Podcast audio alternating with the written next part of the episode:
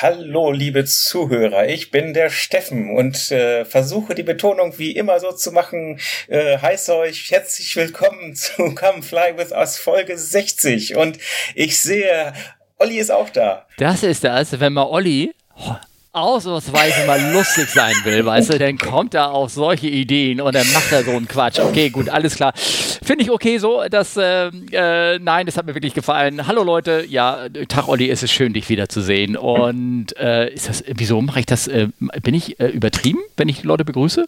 Das kommt wirklich vom Herzen, so wie ich das mache. Ja, ich habe das auch aus meinem tiefsten Innersten und so. Äh, ich, jetzt kriege ich wieder diese Egal, Bilder nicht auf den Kopf. Schön, dass Sie wieder rein. irgendwie anders lösen. Äh. Und zack, schon ja, wieder genau, die Folge. Und zwar, es ist die Folge Nummer 60 äh, am ja. 9.6. des Jahres 21. Und äh, ja, da sind wir mal wieder und haben uns ich habe es mal hinbekommen, dass ich äh, Zeit habe für dich äh, da aufzunehmen. Ist, der Steffen muss immer warten und der tut mir auch so ein bisschen leid immer, weißt du. Dann ruft man ihn an, dann ist er gerade am Essen oder woanders im Haus, wo man nicht so viel telefonieren möchte oder auf dem Golfplatz oder am Fliegen. Du machst jetzt den Hinweis darauf, dass du mich einmal in der Dusche angerufen hast und ich überhaupt in der Lage war, das Telefongespräch anzunehmen. War das nicht so? Ja. Ach, Dusche war das. Das erklärt einiges. ähm,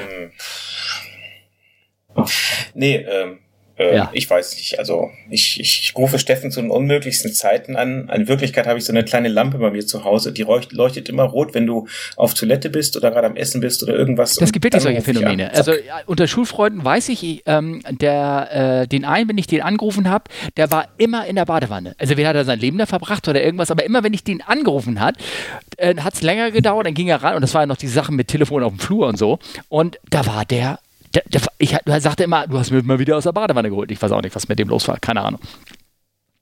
Ne? Aber hm. nein, wir haben uns endlich wieder zusammengefunden. Wo, wo bist du denn? Ich bin, ich, ich habe mal wieder ein Hotelzimmer hier, äh, von dem ich aus podcaste, aber in Deutschland. Also ich bin diesmal nicht so weit weg und. Äh, Hast du denn auch genau. schönes Wetter, so wie wir hier oben im Norden, wie immer? Ach, es ist ein Traumwetter. Nur das einzige Problem ist, ich kann es nicht nutzen, weil ich nachts im Simulator bin. Welche Schicht hast du denn? Eine beschissene. Ja, ich weiß ja, Leute, ich weiß ja, wann er zur Arbeit geht. Also ich glaube, er legt sich nämlich gleich noch ein bisschen hin und kann ein paar Stunden schlafen. Zur Anmerkung, es ist jetzt kurz vor irgendwie nachmittags ja. und, ähm, äh, und dann geht er halt für einen Augenblick dann die Schicht. Und diese Schicht habe ich auch gehasst. Ich kenne diese Schicht, die ist äh, nicht angenehm. Ja, also 23 bis 3 Uhr, das geht noch. Es gibt noch die von 3 bis 7 Uhr, die ist noch Ja, aber früh aufstehen kann ich immer besser als irgendwie, obwohl...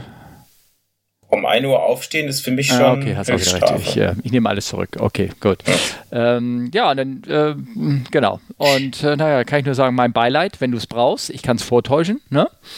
Ähm, äh, mhm, kannst du noch irgendwas mhm. anderes berichten? Irgendwas?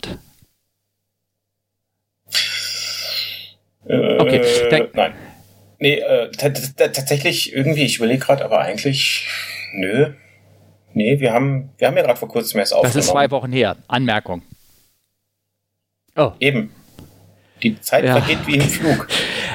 Ja, okay, ich hoffe, ähm, ja, genau, deswegen, also Entschuldigung, Leute, ähm, so ist es halt, die, es geht so rasend schnell, dass wir manchmal gerne mehr machen möchten, aber es geht halt nicht anders. Genau, so ist es. Ne? Genau. Ja. Und ähm, wenn ich mir die Shownotes so angucke, sehe ich, äh, dass du wieder unglaublich Und ich habe so viel rausgestrichen, warst. weil man könnte, ich könnte ja drei, vier Stunden lang reden, ähm, um da irgendwie was reinzubringen. Aber wir können ja mal anfangen. Ich fange mal jetzt an. Und zwar möchte ich ähm, auf, ein, äh, auf eine Geschichte eingehen. Der liebe Raphael, der mir mal gerne ähm, E-Mails schreibt, ähm, witzige E-Mails, ich habe es auch schon gemerkt, mit einem, ähm, ähm, äh, äh, einem Ton, den man einem jungen Co-Piloten zumuten müssen äh, würde, äh, zugestehen würden. Ja, ja, genau, so, aber auf eine angenehme Art. Ähm, der hatte ja letztens die Frage gestellt, äh, warum die Standard-Holdings nach rechts immer gehen. Also Holding Pattern, ihr wisst es ja, ne, so wenn man in die Warteschleife geht, warum die immer nach rechts gehen. Und äh, da haben wir so ein bisschen uns angeguckt, Olli, vielleicht kannst du noch erinnern. Und dann gesagt, nee, wieso ist das ja. so und so? Und dann hatte ich aber schon nachgeguckt, dass die FAA, also die amerikanische Behörde, ja gesagt hat, ja, die Dinger gehen standardmäßig in Amerika nach rechts. Und warum konnten wir das nicht sagen? Und dann habe ich mal ähm, äh, den Raphael als sozusagen äh, Community aktiviert und habe gesagt, Mensch, find du das doch mal raus. Ne? Das ähm, sogenannte Partnerschaft Passiv heißt es, glaube ich. Ne? Wenn man sagt, wenn keiner was tun will und man sagt, so, warum machst du das denn nicht? Ne? Ja, das ist so typisch Kapitän delegieren. Und ne? Übersicht ne? bewahren dabei, die Übersicht bewahren. Was? Ja, ja, und das Wichtigste als Kapitän ist die nächsthöhere Stufe. Ich sitze, was soll ich, was höre ich mir jetzt an gleich? Nichts tun? Delegieren lassen. Da, das ist bis der SFO. Das ist die nächste. nee, ja, eigentlich nicht, aber der Kapitän delegiert und wenn er eine ganz hohe Stufe ist, dann ja, lässt er delegieren. Ja, auch gut. Das heißt, er gibt die Kontrolle völlig auf, ne? ja. Das ist jetzt ja, eine Definitionsfrage, aber. ähm, ja. Aber äh, ja, zurück zu der Und zwar hat vielleicht. er denn bei, ich, ich, verlinke das auch in die Shownotes, ähm, bei der AOPA, also der amerikanischen Airline, äh, wie heißt sie, Air, Air, Aircraft Owner and Pilot Association, einen Bericht gefunden, wo ähm, äh, dem Barry Schiff äh, mal diese Frage gestellt wurde, so einer der Kolumnisten dort, der da schon lange geschrieben hat oder immer noch schreibt. Und äh, der hat in den 50ern als er nämlich sein Instrument-Rating gemacht hat, als Begründung gehört und die ergibt irgendwie in dem Sinne Sinn, dass falls man in so einem Holding-Pattern ist und dort einem anderen Verkehr, der einem im Quere kommt, ausweicht, das kann denn ja nur ein, eigentlich per Definition ein VFA-Verkehr sein, der in dem IFA Holding Pattern einfliegt, dann müsste er, müssten beide, wenn sie sich sehen, sofern, ne, ähm, gegenseitig ausweichen. Und das tut man dann Richtung rechts. Das heißt, wenn, die, wenn das Holding Pattern eh rechts rum ist, dann dreht er in, die, in das Holding Pattern halt rein und weicht dort raus und bleibt innerhalb seines Patterns und verlässt es nicht, was er machen würde, wenn er in einem Left-Hand Pattern wäre, weil dann müsste er dann wieder rechts, rechts raus aus dem Pattern rausgehen und befindet sich dann irgendwo außerhalb dieses vorgeschriebenen Schutzbereichs des Holding Patterns. Das ist eine sehr vernünftige Erklärung, äh, aber es macht, macht ja, äh, anscheinend nur die FAA so, weil ich, wie gesagt, in den ICAO-Dingern haben wir uns das, haben wir das nicht gefunden, dass das da definiert ist, obwohl es häufig so praktiziert wird. Mhm. Mhm. Gut, okay. Cool. Nee, das ist eine Interessante, Interessante Sache. Sache. Dann ja. habe ich als, nee, also danke Raphael, ne, und nochmal für deinen produktiven Beitrag zu diesem Podcast. Gerne weiter so. Hihi. Dann ähm, habe ich da ein Video, ein Twitter-Dings gepostet. Hast du da zufällig mal reingehört? And over here behind me is our aircraft in hover.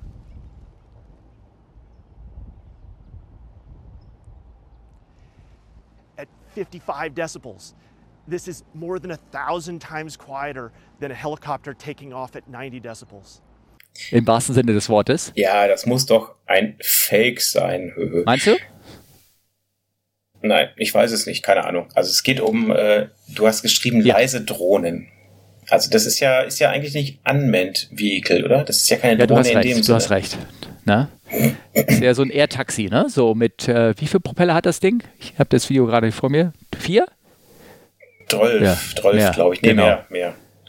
Das ist so ein amerikanisches Modell und na, ich habe das vor allen Dingen deshalb reingepostet, weil ich letztens in irgendwie so einem Talk noch gesagt habe, ähm, dass ich mir das mit den, äh, mit den Drohnen, mit diesen Air-Taxis, die überall rumfliegen, äh, dass ich das mir das nicht so vorstellen kann, weil immer, wenn so ein Video präsentiert wird, wird immer Musik hinterlegt, wie schön das ist, Zukunftsmusik, dann fliegen sie da so längs und alles ist schön, aber die sind eigentlich lahm, diese Dinger. Man kennt ja, wie so ein Hubschrauber ist oder so, so selbst so eine kleine Drohne, was für einen Krach die macht, der wird da irgendwie gar nicht so reinprojiziert. Und jetzt sieht man hier eine, ein, eben diese Manned Air-Taxi oder wie man das nennen will, im 100 Meter Entfernung vorbei fliegen und er hält da so ein Radio-Check, irgendwie Audiometer da irgendwie hoch und das Ding ist sehr leise, es ist wirklich leise, es ist alles leise und deswegen wollte ich nur anmerken, möglicherweise war ich in einem Vorurteil drin und vielleicht sind die Dinger am Ende gar nicht so störend, wie man sich das so vielleicht als Laie vorstellt. Ja, ich glaube, da muss man ähm, relativ viel Grips in das Design von den Propellern stecken. Aber äh, ich denke, damit äh, steht und fällt das Ganze. Ähm, ne? Ja, also der selber schreibt, dass sie halt die Frequenz ganz anders ist. Deswegen wird das nicht so störend wahrgenommen, weil die irgendwie eher Hochfrequenz arbeiten und der, der Mensch äh, in diesem Bereich nicht so, nicht so, ähm, das nicht so unangenehm aufhört. Wahrscheinlich fallen aber rennen alle Rehe, Tiere und andere Sachen weg. Ich wollte gerade sagen, alle, alle Fledermause fallen irgendwie aus den, aus ja. den Höhlen und äh, Runde piepen, was, irgendwie so, äh, ja, müssen wir mal gucken, ob das irgendwie so wahr wird. Na, schauen wir mal. Also wie gesagt, ich, ich ähm, fand das ganz interessant. Ähm, dann äh, wollte ich so ein bisschen berichten von meiner einer, also was ich so gehört habe, so mit Luftfahrt, wie es so, das ist nur eine kurze Anmerkung. Mir hat man nämlich gerade erzählt, es wird, also es ist in dem Zusammenhang, ähm, was mit mir so passiert, weil wie gesagt, ich hänge ja jetzt schon seit äh, fast ein und drei, ein und Vierteljahr mindestens am Boden rum von der Firma aus und ähm, ähm was was man so mit mir vorhat. Interessanterweise habe ich gehört, dass, ähm, vielleicht habt ihr es ja mitbekommen, dass ähm, die Firma ähm, relativ spontan ähm, aus, auf den, na, ist nicht mal ein Gebrauchtmarkt, sondern auf dem nicht abgenommenen Neuflugzeugmarkt ähm, Dreamliner gekauft hat und sie jetzt in die Flotten äh, integrieren will und dass man dafür Personal benutzt. Und es kann sein, eventuell, dass ähm, das Personal, was auf dem 380 nicht mehr gebraucht wird, dass sie, sofern das irgendwie hinkommt mit den Zahlen und wer immer Ruhestand Ruhestand, Vorruhestand oder irgendwas sowas geht, dass man äh, das auf dieses Muster schicken wird. Das wird mal spannend, vielleicht wird sich da irgendwas auftun. Ich werde berichten. Darüber hinaus ähm, wollte ich nur mal sagen, was die Luftfahrt als solches angeht. Auch habe ich gehört, also Europa und die Zahlen sind ja immer noch auf einem Drittel des Niveaus von vor zwei Jahren oder irgendwie sowas, obwohl das man gefühlt überall schon irgendwie mehr losgeht. Es ist echt noch wenig. Außer in den USA. In den USA, habe ich gehört, sind man schon fast wieder vor Prä-Covid auf den Zeilen. Und in China wird sogar mehr geflogen als vor Covid. Interessanterweise. Wahrscheinlich, weil die Chinesen nirgendwo anders mehr hin können gerade und Urlaub im eigenen Land machen müssen, so wie in Deutschland auch. Nur da sind es halt immer gleich ein paar Milliarden mehr. Ne? Ja, und das Land ist ja auch groß. Ne? Ja. Und ich meine, ja, aber also man merkt, glaube ich, schon, es zieht an. Ähm, die, die Bahn, die Nordbahn in Frankfurt ist ja auch wieder offen. Stimmt, ja. Ähm, also ich denke schon, dass es, äh, dass es sich so langsam jetzt ändert und äh, ja, jetzt mit der Urlaubssaison, klar, viele wollten halt nicht das Risiko eingehen und jetzt eine Flugreise buchen. In der Unwissenheit klappt es, klappt es nicht. Äh, da sind sie halt eher auf Nummer sicher gegangen, aber ich denke mal, das, äh, das wird sich schon jetzt äh, deutlich ändern, ja. Ja, das denke ich auch. Merkst du denn auf der anderen Seite, dass Fracht weniger wird? Nee, ne? Nee, okay. Mhm. Ja. Nö. Hätte ja irgendwie sein können oder irgendwas. Na, also ich würde sagen, trotz allem bleibt es spannend, sehr spannend. Also die Frachtmenge ist ja nicht immer der Punkt, es gilt ja auch äh, um das, was äh, quasi am, am Ende des Tages dabei rauskommt. Also was zahlt der Kunde für die Fracht? Und das ist eigentlich die spannende Frage, weil im Moment sind wir, glaube ich, auf dem fünffachen Preis von vor Corona-Niveau. Mhm. Ähm, deswegen verdienen die Fracht-Airlines alle gerade so viel Geld. Ähm, das ist halt die Frage, wie sich das verändert, wenn wieder mehr Passagiermaschinen unterwegs sind, mehr Belly-Fracht mitgenommen wird, also in den Passagiermaschinen. Ähm, ich denke, dann wird das auch wieder ein bisschen zurückgehen. Also ich bin mal sehr gespannt. Ähm, ich habe ja gerade äh, etwas nach Amerika geschickt gehabt. Ich hatte ähm, aus Gründen ähm, hier diesen anderen Air, Air Podcast Airline Pilot Guy, kennst du ja sicherlich vielleicht, ne? Schließlich haben wir da ja mal äh, ja. ein kleines mhm. Meetup gehabt. Dem einen habe ich eine Flasche äh, Gin äh, nach Amerika rüber geschickt gehabt. Also mit ganz normal irgendwie jetzt nicht über äh, Containerschiff, Fracht oder irgendwie sowas, ne? sondern äh, am Ende geht ja, glaube ich, all das, was du als Päckchen schickst, geht letztendlich in so ein Flugzeug rein. Und der hatte nur eine Postfachadresse und da hat er das nicht abgenommen, weil er da irgendwie auch nur irgendwie alle drei Wochen in dieses Postfach geht. Und jetzt hat es auch nur irgendwie mh, hm, drei Monate gedauert und heute ist das Paket wieder bei mir jetzt angekommen.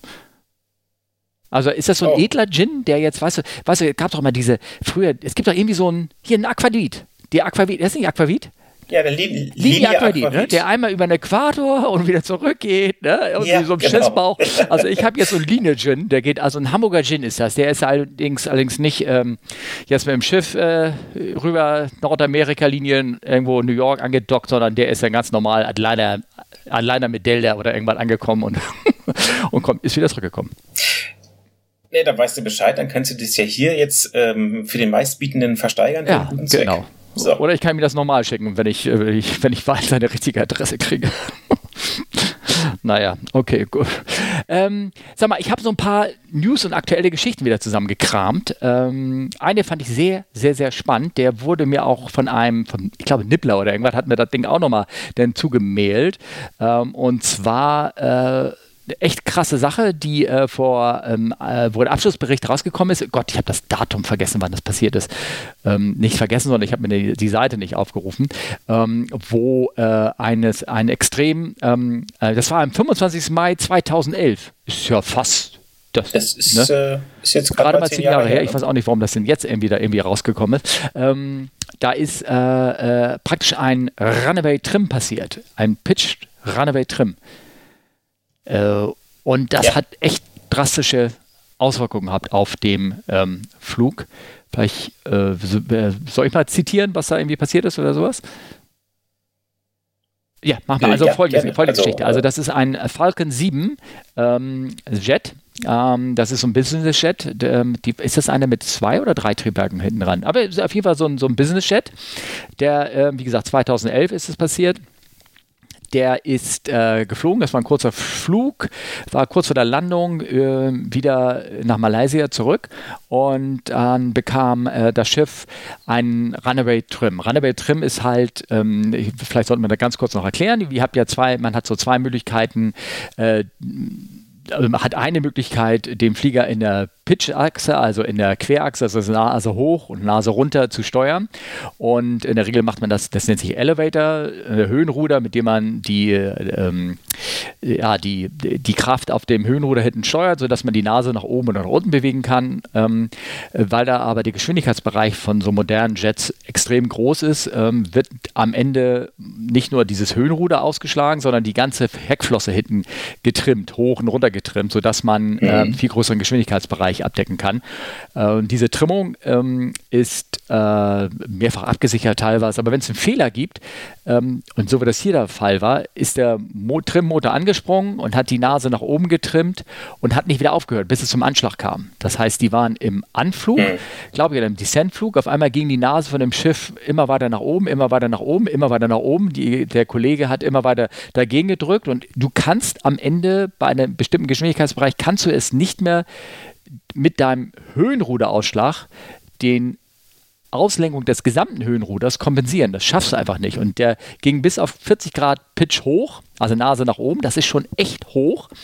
Und dann hat ja. der Kollege, der, der steht, steht da drin, ähm, weil er ein ehemaliger Militärpilot ähm, ist. The first officer, pilot flying, a former military pilot with experience in Mirage 4 and Mirage 2000, put the aircraft into a steep right bank to aid recovery. Also wie soll man sich das ja. vorstellen? Ähm, die Nase ging immer weiter nach oben. Er ist dann praktisch einfach in eine sehr, sehr starke Schräglage gegangen, sodass die Nase praktisch nicht mehr nach oben ging, sondern mehr oder weniger anfing zur Seite die, diese Kraft war. Und am Ende dann irgendwie auch natürlich durch die Kurve bedingt, fällt die Nase auch runter, sodass aus, diesem, aus dieser Nase-Hochbewegung eine so schräge Nase-Runterbewegung wird. Und dann hat man mehr Zeit, den Flieger in der Kontrolle zu bereiten, weil sonst würde man zu langsam werden. Und dann wird es einen Stall geben, Strömungsabbrüche Abriss und das Ganze drumherum, man würde ihn dann nicht recovern bekommen. So bleibt die Geschwindigkeit erhalten und man hat Zeit durch äh, Ausschalten der, ähm, der, dieses Trim-Motors, durch Zurücktrimmen manuelles, durch die ganzen Recovery-Sachen, die man hat, den Flieger in eine kontrollierte Lage zu bringen.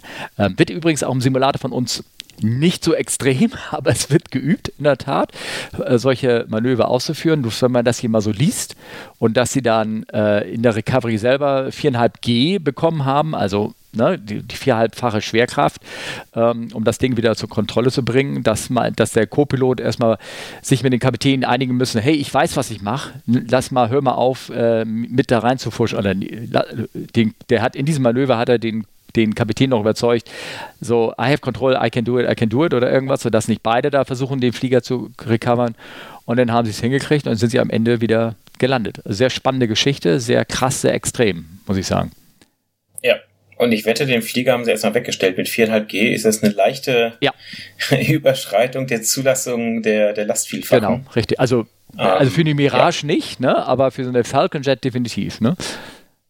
Ja, sind drei Triebwerke. Ja, übrigens. okay, der ist das. Ja, ja, das ist äh, schneller Flieger ist das. Äh, ich, tolles Ding eigentlich. Ähm, und, äh, und der Grund dafür war, dass ähm, ja, da eine Lötstelle in einem, in irgendwie so einem Steuercomputer praktisch durchge oder rostig geworden ist und oder durchge. Ja, ne, liest also du das die, mal vor? Die, die Leute, die sich. Eine ne kalte Lötstelle war das ne, einfach dann weiß jeder, der damit, der lötet, der kennt das. Das kann einen schon mal ganz schön ärgern. Äh, was ist denn eine kalte Lötstelle? Weil ich wenn die Verbindung zwischen dem Bauteil und der Platine nicht richtig äh, ist, also wenn das Löten falsch war, wenn da zwar Lötzinn zwischen ist, aber die, der, ich wollte gerade sagen, der Kraftschluss nicht richtig ist, aber wenn die, die, die Lötstelle nicht richtig verbunden ist. Kann sich denn, müsste man das nicht bei der, beim Test dann bemerken oder kann sich das denn im, im Zuge des Alterns oder irgendwas ähm ja, das ist, äh, das kann halt dann, deswegen solche Sachen sind echt schwer festzustellen. Äh, das kann im Zuge von mechanischer Temperatur, also auch durch Temperatur äh, mechanische Beeinflussung, kann sich das halt irgendwann verschlechtern und das ist halt, das macht es halt so schwierig, weil wenn du von außen nur drauf guckst, muss es nicht unbedingt sein, dass du es erkennst. Also was ich aber irgendwie rausgelesen habe, dass dieses Problem ähm, leicht bekannt war und dass sie die Control-Unit ähm, ähm, eigentlich am, überall am Auswechseln waren, aber er irgendwie noch ein altes hatte und wo das halt ähm, aufgetreten ist oder irgendwie sowas. Ja. Also ja. wie, wie, immer, es ist in den Shownotes oder der Link oder auch wenn ihr jetzt auf euer, wenn ihr einen guten Podcast-Catcher habt, darauf klickt, äh, auf das Bildchen oder auf den Link, dann äh, sollte das irgendwie kommen. Ist sehr, sehr spannend gemacht. Ähm, und äh, ja, und zeigt ihm auch so ein bisschen, dass dieses Upset Recovery Training, was also er nun ganz extrem konnte, der unser Militärpilot hier, mhm. aber dass, ähm, dass wir das äh, regelmäßig im Simulator machen und äh, trainieren, um da wieder rauszumachen. Habe ich ja nun gerade auch im echten Flieger wieder gehabt. Also im Kunstflieger. Wobei, ne? wobei ja. ich, ich sag mal, im Simulator, das ist alles schön und gut, aber ähm, gut, du hast einen Kunstflieger gemacht und es sind einfach nochmal andere ja. Eindrücke, die du hast. Also alleine äh, mal 2G zu spüren, das ist schon ein riesiger Unterschied und ich glaube, ähm, da würden sich viele Leute doch sehr überrascht fühlen, wenn das wirklich mal ist. Auch so also allein schon null oder negativ G ist, das, das, also wer einmal dann diese Erfahrung gemacht hat, dass in einem Flieger der ganze Dreck aus dem Fußraum dann plötzlich bei dir im Gesicht rumfliegt, ähm, das sind schon Eindrücke, die, äh, die hast du halt im Simulator ja, klar. nicht. Ne? Äh, und vor allen Dingen, dass du, dass du da oben im, in der Luft hängst und guckst runter und denkst so, ich gucke geradeaus runter, ich fühle mich okay, die Lage ist okay, also Schwerkraft ist normal, alles. Ich denke so, ich bin im geradeausflug, aber ich sehe, ich, kann erst, ich sehe praktisch den Boden direkt vor mir. Und dann denkst du so, hm, also weil du mhm. mit der 90 Grad mit der Nase nach oben bist und äh, äh, nach unten besser, besser gesagt. Und dann denkst du so, hm, okay, hier ist irgendwas, hier ist irgendwas falsch. Ne? Ja. Ich habe doch erzählt, äh, nee, habe ich nicht erzählt, ich habe es dir sozusagen als, ähm, als kleine Anekdote, ähm, wie jetzt gerade letztens ge geschickt, dass ich äh, vorgestern äh, Cirrus geflogen bin, zum ersten Mal. Ähm, mhm. Cirrus ist ein äh, Flugzeug, ein einmotoriges für vier Personen, was dadurch berühmt geworden ist, dass es äh, einen Fallschirm hat. Das sind Cups, ne? Dieses, viele Cups für Airplane Recovery? Glaub, sonst, Rettungs, Retten, ja.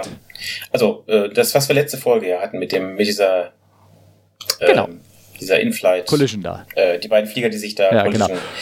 Ah, Wortfindungsstörung. Ja, genau, also die genau. beiden, die da im Landeanflug irgendwie kollidiert sind. Genau, auf jeden Fall Einweisung bekommen oder ich bin irgendwie noch dabei, auf jeden Fall. Ähm, also wir haben da auch die Stunden für Fluglehrer mit abge, abgerieben und dann hat er gesagt, er hat dann gesagt, okay, was passiert denn, wenn du das Ding ziehst, ne? Und dann, er sagt, er war mal in so einem, ähm, es gibt einen Simulator dafür, in Posen, irgendwie irgendwas, der, der simuliert das und was dann passiert mit dir. Und äh, wenn du den Fallschirm ziehst, als erstes bremst das Ding tierisch ab, die Nase geht mordsmäßig nach oben und dann als nächstes pendelst du zurück und dann geht die Nase wieder mordsmäßig nach unten. Und das hat er natürlich gemacht. Er hat einmal kräftig gezogen, sind wir alles den Sitz reingesuckt und dann hat er kräftig gedrückt an dem Ding und dann dann war das. Auf einmal flog mein, mein iPad und mein Stift so vor mir rum, so in der Luft und, und dann war wieder, war wieder okay, sagt er. Und das musst du natürlich irgendwie auch deinen Passagieren, wenn die das, das ist ja auch so gemacht, dass die das ähm, ziehen sollen, wenn sie merken, dass ihre beiden Piloten da vorne irgendwie nicht mehr wirklich ansprechbar sind, dann kriegen ja auch die hinteren Leute eine Anweisung, das Ding ähm, zu ziehen, ne? also was sie da machen müssen. Ne? Okay. Ja, klar, es rettet denn alle, ne? Irgendwas sowas, ne? Dass man da ja nicht äh. zum Spaß ziehen soll, weil das ist wirklich doof. Aber ähm, ja, genau. Ne? Irgendwie Also das fand ich sehr, sehr, sehr spannend. Ne? Ja, also ja, das, das dazu äh, zu Unusual Attitudes. Aber es gab ja noch eine andere unusual Situation im äh, Luftraum von Belarus äh, letztens. Und äh, da können wir eigentlich nicht, finde ich, nicht viel zu sagen, weil da irgendwie die Details nicht sehr bekannt sind. Also oder extrem widersprüchlich also es gibt sind. Ein, es gibt, ja? es gibt ein, ein, Skript von, von dem ATC, von dem, von dem Flugverkehr. Der Ryanair, die da zur Zwischen Zwischenlandung gezwungen genau, wurde. Genau, richtig, weil aber das haben wir ja noch gar nicht gesagt. Nicht, dass die Leute dann irgendwie. Ja, so. genau. Ja? ja. Was die ganze ähm, Welt aufgeregt Ab nächste Woche kassiert. Ja. Genau, und Ryanair kann jetzt ab nächster Woche extra Zuschlag für wir landen an dem Airport, wo sie gebucht haben und nicht in Belarus äh, er hört mich nicht mehr. Steffen, Steffen, grüß ich dich. Ich glaube, ich mache mal ganz kurz hier. Ähm, genau, wir waren bei der Ryanair. Ähm, ich habe das auch nicht verstanden, was du gesagt hast, mit dem Zuschlag bezahlen. Das konnte ich irgendwie nicht hören. Das ging bei mir schon unter. Ja, du musst, du musst extra zahlen, dass du an dem Airport auch landest, wo du gebucht ah. hast. An dem du gebucht böse, hast. Böse, böse, böse. Ja. Das wäre nochmal eine, eine Chance für die Geld ja. zu verdienen.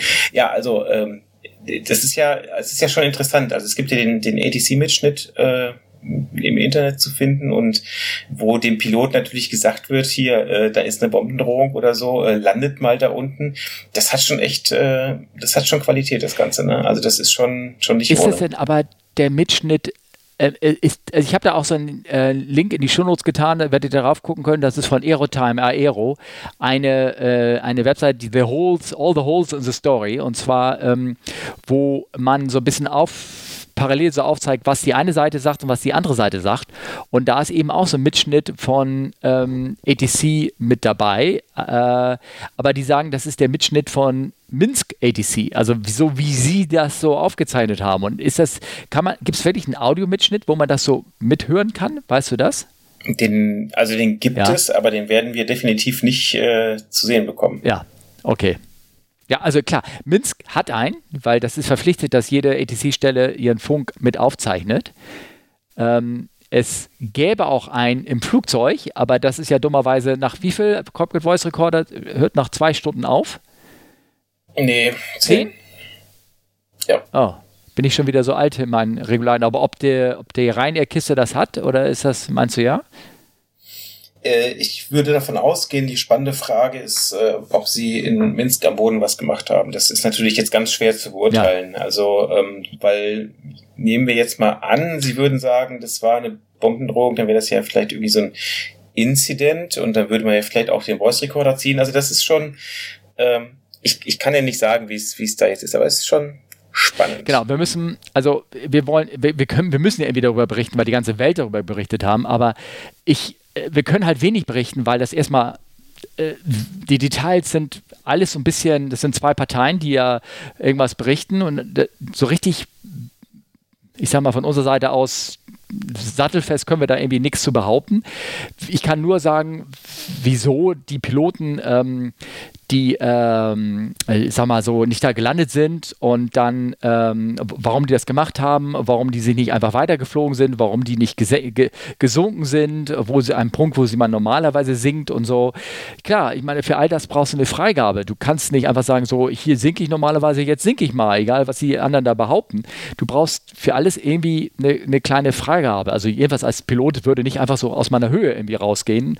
Und ob dieser Mick Jack nun, Mick, Jet nun da war oder nicht oder irgendwas. Ähm, ähm, äh, da, da müssen wir wirklich genau den Wortlaut nennen. Also ich glaube, du würdest am Ende erstes erstmal in Sicherheit der Passagiere handeln und wenn dir dann alle Daten, die dir vorliegen, und sie haben sie angezweifelt laut Skript, äh, sagen, also in Minsk bist du besser aufgehoben, dann fliegt man vielleicht nach Minsk. Ich weiß es nicht genau, weil man sich einfach unsicher ist, weil die, da, da sagte jemand, du, ich habe eine E-Mail, wenn du nach Vilnius weiterfliegst, explodiert eine Bombe. Vielleicht ist die irgendwie verknüpft mit deinem FMS-System oder irgendwie sowas. Und ja, es ist alles banal, ne? aber wenn du ja. ja. aber äh, und wenn du dann am Boden bist und dann sagt einer hier, untersuch mal, dein, lass uns mal dein ganzes, ganzes Gepäck suchen, bitte alle aufsteigen. Das ist ein Standardverfahren, dass jeder sein Handgepäck nimmt, äh, auf die Rampe stellt und dann geht der Schnüffelhund durch, untersucht alles, jeder Koffer wird rausgeholt. Das ist auch ein Standardverfahren, was da passiert. Das ist jetzt kein, mhm. kein, kein Voodoo oder keine irgendwie keine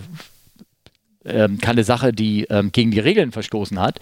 Und äh, also und dann sind nicht alle Leute da, nachher beim Einsteigen. Auch das habe ich bei der Version gehabt, dass der sagt, ja, tut mir leid, also ich äh, hier sind sechs Leute, die wollen nicht mehr weiterfliegen. Ähm, dann ist es so, ne? Dann, dann würdest vielleicht ihr Gepäck auch da lassen, was vielleicht, vielleicht auch passiert ist, und dann fliegst du weiter. Ne? Also ich weiß nicht, was die gegenüber kommuniziert worden sind. Und wenn du schon sagst, okay, wenn man das selber sagt, hey, das ist irgendwie komisch, lass uns mal den Cockpit Voice Recorder ziehen, den CB ziehen, also den abschalten, deaktivieren, damit wir davon einen Mitschnitt haben, da muss man natürlich schon ein bisschen weit also wirklich sehr viel Verdacht haben, dass hier irgendwas ganz, ganz mies läuft, was wahrscheinlich aber gelaufen ist, weil, ich weiß nicht, hast du die Geschichten gehört, dass schon die ersten Tweets kamen, dass da hinten in der Kabine ja auch Rambazamba war?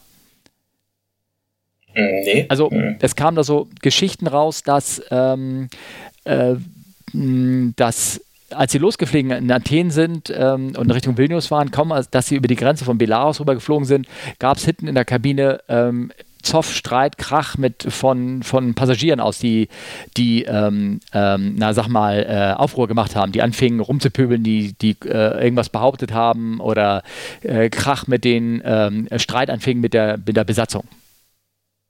Aha, aus welchem Grunde jetzt? Ich weiß es nicht, aber ähm, um praktisch zu unterstützen, ähm, wir äh, landet mal lieber in Minsk, wir haben, wir haben die Bombe hier an Bord. Weißt du, sowas in der Art. Das sind aber, also das wäre ein sehr, sehr glaubwürdiges Szenario, wenn ich als Pilot vorne sitzen würde und jemand sagt, ich habe eine Bombe, du landest jetzt hier in Minsk, dann würde ich das sofort machen. Ne, das ist ja so eine Art Entführung äh, seitens der, de, äh, aber ob es so passiert ist, ich, ich habe keine Bestätigung davon bekommen. Die ersten Tweets, die gesendet worden sind in der Richtung, waren so in der, waren so, ließen einfach muten, dass es in der Richtung ging. Fand ich sehr spannend. Okay. Aber es wurde nie wieder irgendwo bestätigt, in keinem Bericht, es kommt nirgendwo irgendwie auf, aber das kam als erstes so in den Tweets irgendwie raus. Das hast du nicht mitbekommen, ne? Irgendwie so? Achso, nee, hm, okay, gut, gut. Gut, ich habe es ich auch nie wieder dann gehört, aber so kam, deswegen habe ich immer gegrübelt und dann kam die Geschichte erst mit ADC und dem MIG dazu und ich so, äh, also ich glaube, ausgehend hätte man das eigentlich gar nicht machen brauchen, weil das hätte man auch so machen können. Plus die Tatsache, dass halt irgendwie da angeblich ja zwei oder drei Russen an Bord waren, die ausgestiegen sind, ne? nachher. Ja gut, vielleicht wollten die sowieso nach Minsk, wer weiß das schon. Also, um jetzt die Geschichte, es sind irgendwie sechs Leute ausgestiegen, habe ich gehört. Und davon war einer wirklich geplant für einen Weiterflug nach Minsk. Also der wollte von Athen nach Vilnius, Vilnius nach Minsk. Und dieser ganz normale Gast hat sich entschlossen, ich bleibe lieber gleich in Minsk, um nicht nochmal nach Vilnius und dann wieder zurück nach Minsk zu fliegen. Das kann man auch verstehen. Ja, aber das, ja, aber das, wird das akzeptiert von den Airlines? Ich weiß es gar nicht. Äh, ich weiß nicht, ob es für eine Airline, aber wenn derjenige da ist und der will, du bist ja nicht, wenn er sagt, ich fliege nicht mehr mit, du, du kannst ja nicht wieder, ja. also klar, logisch, die, äh, die äh, Minsker hätten ihn verweigern können, zu sagen, nee, du reist hier nicht ein, nicht auf dem Weg, ne? Irgendwie, weil wegen Verkehrsrechte geht nicht und sowas. Aber ähm, ich weiß nicht, ob da jetzt alles noch so äh, möglich gewesen wäre. Ja, also trotz alledem ist es, ist es wirklich eine spannende Nummer. Ich finde es ähm, interessant, dass Ryanair, also die Piloten selber nicht bei der eigenen Firma nachgefragt haben. Das hat mich so ein bisschen irritiert. Und ich habe mich gefragt, die, haben die kein Telex-System oder so? Ich glaube, ähm, ich glaube, das stimmt nicht. Ähm, also wenn du diese Webseite, ich habe die jetzt zwar gelesen, aber nicht alle Details da im Kopf, dann müsste ich jetzt wieder grübeln, da, die ich da mit reingeschrieben habe in den Shownotes. Und ich glaube, da ähm, ähm, fragen sie nach, lieben nach. Ich glaube nämlich nicht. Achso, okay. Ähm, the whole Deswegen, story, also. Ähm, dass sie fragen, fragen, Pilot Ask, Server Airports, so, und er fragt danach. Ja, gut, kann sein. Weiß ich nicht. Ähm, was mich fragt, ähm, hast du mal was ganz anderes? Hast du, the pilot ask, what is the code? Green, yellow or amber or red? Und ATC replies that the code is red. Ähm, also das, das äh, Code Red ist wahrscheinlich sowas wie DEFCON 5. Also es gibt Levels für ähm, äh, für äh, äh, hier, wenn äh, Unruly Cabin und sowas, da gibt es Levels, ne? die sind klar definiert alles. Ähm, aber für das, da kenne ich ja gar nichts irgendwie. Na gut. Ich. Ja, ich überlege auch gerade so ein bisschen, aber du, keine Ahnung. Also, wir werden es nicht wissen. Also das Problem ist halt bei dem Fall mit der Ryanair, ähm, dass da ganz viele Unbekannte sind und ähm, es wird halt einem nicht alles erzählt und das macht es so schwierig, das als, als Außenstehender irgendwie zu bewerten. Aber ähm, ich sag mal, wenn mir jemand am Boden von ATC sagt, da ist eine Bombendrohung eingegangen, dann würde ich sagen, ja, das ist, äh, das ist nett, danke für den Hinweis, aber ich frage jetzt noch bei meiner Firma nach. Ja, okay. Ja, weil die werden die dann mit Sicherheit auch mitbekommen haben. Ja, ja, und dann, äh, ja. Also wie gesagt, ich weiß, da weiß ich nicht genau, auch da kann ich dir wirklich nichts genau sagen, ob die es gemacht haben oder nicht, weil ich habe keine, keine Infos darüber, weil das alles, du, du hast keine offiziellen Quellen, du hast irgendwelche Journalisten, irgendwelche irgendwas, die darüber reden und das macht die ganze Sache extrem schwammig. Ja, und Luftfahrtexperten, also ja, wie wir. Und genau, und wir sind die Schlimmsten. Also von daher. Ja, ja, genau. Okay, alles klar. Oh, glaube ich, ich stehe jetzt schon wieder in meinem eigenen Sachverwelt rumschwadronieren und äh, wie letztens auch einer hier über E-Mail gesagt hat ähm, und gar nicht irgendwie, äh, ähm, meint er, das meinte er nett, wir kommen aber später noch dazu, ähm, aber ähm, eigentlich wirklich ja nur 50% Ahnung haben, ne? oder? Also du 50 Prozent und ich die anderen 50 Prozent. Ja, ja, genau. Ich gebe ja auch jede Woche 100 Prozent. Ja. Also am Montag 10, am Dienstag 20, Mittwoch 20. Egal. Egal, okay. Ähm, aber dann kommst du doch gegen Ende, am Sonntag bist du immerhin bei 70. Das ist doch nicht schlecht. Äh, nee, bei 100 bin ich dann. Ich bin dann garantiert, ich steigere mich ja. Oh, okay. Also schwach anfangen, stark nachlassen. Ja, ne? okay. Egal. Ähm, Gut. Ich habe ein, ein Ding ist noch, ein, ein, ein Posting davon, die gesehen das war sehr interessant. Ja. Äh, ein Video von dir, wo Vögel eine 737 Max zu Startabbruch zwingen. Das war ja ein Artikel von aero.de. Äh, der war sehr interessant zu lesen. Genau. Ich also das Video ist schön, ne? Es ist einen schönen, schönen Startabbruch gefilmt, genau in der richtigen Position und läuft alles wie im Buch. Ich werde auch gleich äh, anschließend im Video das Ding jetzt. Wow. That is about to take off. What's that? It's about to take off and not show why. Aber was ist dir daran besonders aufgefallen? Nichts, oder? Doch. Nee, eigentlich also es ist natürlich, äh, ein Starterbruch kommt jetzt nicht jeden Tag vor genau. und das ist, aber es ist schön, dass mal einer gefilmt hat. Ja. Äh, das passiert ja auch mittlerweile immer öfters, äh, dass die Sachen auf Video festgehalten werden und dann gleich im Internet sind. Ähm, aber ich weiß, worauf du hinaus willst, auf diesen Text dabei, oder? Ja, das sind, es sind, ich glaube, ich, ich behaupte ja fast, dieser, dieser Text, der wurde, die haben geguckt, was sind die meisten Klick Klick-Links, Clickbait-Links, die jetzt gerade so ähm, in den letzten Monaten irgendwie in, in der Luftfahrt irgendwie rumgingen. Ähm, da war zum Beispiel ähm, 737 MAX, ne? war sehr großes Thema in der letzten Luftfahrt. Also und hier ist es eine 737 MAX, also muss man das eigentlich nochmal betonen, dass dieser Startup von einer MAX gemacht wird. Und ähm, die Überschrift von dem Ding, äh, Titel ist Video, nee, also äh, Quatsch, Entschuldigung, Vögel zwingen eine 737 zum Starterbruch. Wie, wie, wie zwingen denn so Vögel so einen Flieger zum Starterbruch? Fliegen die nebenher wie so eine Mick und zwingen ihn denn dazu, so mit äh, äh, weißt du, was ich meine? Oder das. Es ist halt journalistisch geschrieben, Steffen. Äh, ganz ehrlich, das ist doch wirklich ja, Buzzword, ne? Wie zwingen einen Flieger zur Landung oder sie zwingen einen zum Starterbruch sozusagen. Und deswegen hat man das so geschrieben, oder? Ja. Ja?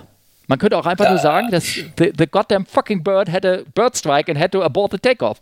Bums aus. Here's a nice video. Enjoy the view. Ja, aber das ist ja nicht so, das ist ja eine, fast eine Katastrophe gewesen, die gerade eben noch abgewendet werden konnte. Und überhaupt, und das war ganz, ganz fast beinahe über die Bahn hinausgeschossen und da sind bestimmt noch 300, 400 Meter übrig oder irgendwie so. Ja. ja. ja. Ah, also wenn ihr mal wieder zwei Piloten wissen, warum sich zwei Piloten über solche Berichte aufregen, ähm, dann brauchen wir da nur auf diesen, auf diesen Text gucken, aber dann ein schönes Video sehen, wie Kollegen professionell die Sache da sozusagen äh, im Hintergrund mit den, mit den Stimmen der Leute, die das filmen, ähm, äh, sehr, sehr spannend gemacht. Also sehr, sehr schön anzugucken, einfach nur zur Entspannung sozusagen. Ja. Ja. Ich würde ganz gerne zum Feedback kommen. Das habe ich fast gedacht. Du hast wieder die acht anderen Punkte, die ich aufgeschrieben habe, hast du jetzt übersprungen. 12, genau. Ich muss bald schlafen gehen, Steffen. Denk daran. Denn, oh. denn ja. Ja. Aber wir haben äh, von, Feed, äh, von, von Feedback Christoph bekommen. Nein, von Christoph Feedback bekommen, so ja. rum. Und ich lese es mal vor, weil er dich eigentlich äh, angeschrieben und schon, vor ein paar Monaten. Ja, und ich habe es echt hallo. verpennt. Entschuldigung, Christoph. Ach, hallo Steffen, schreibt er. Ich habe in eurem Podcast erst vor kurzem, ich habe euren Podcast erst vor kurzem entdeckt. Echt, äh, echt super. Kurzweilig, unterhaltsam, gut gesprochen, spannend. Dankeschön. Er ist auf einem Level, dem ich folgen kann. Ich bin überhaupt nicht aus der Branche, aber fluginteressiert. Insbesondere, dass alles nach strikten Regeln abläuft bzw. ablaufen sollte, finde ich so faszinierend an der Fliegerei. Ich habe Aus, Ausblick auf die Abflüge von 18 West in Frankfurt. Also das ist die Bahn, die ähm, wo die Abflüge nach Süden gehen, äh, Wohnort sie hier unten und mich beschäftigt folgender Vorfall hier in der Region.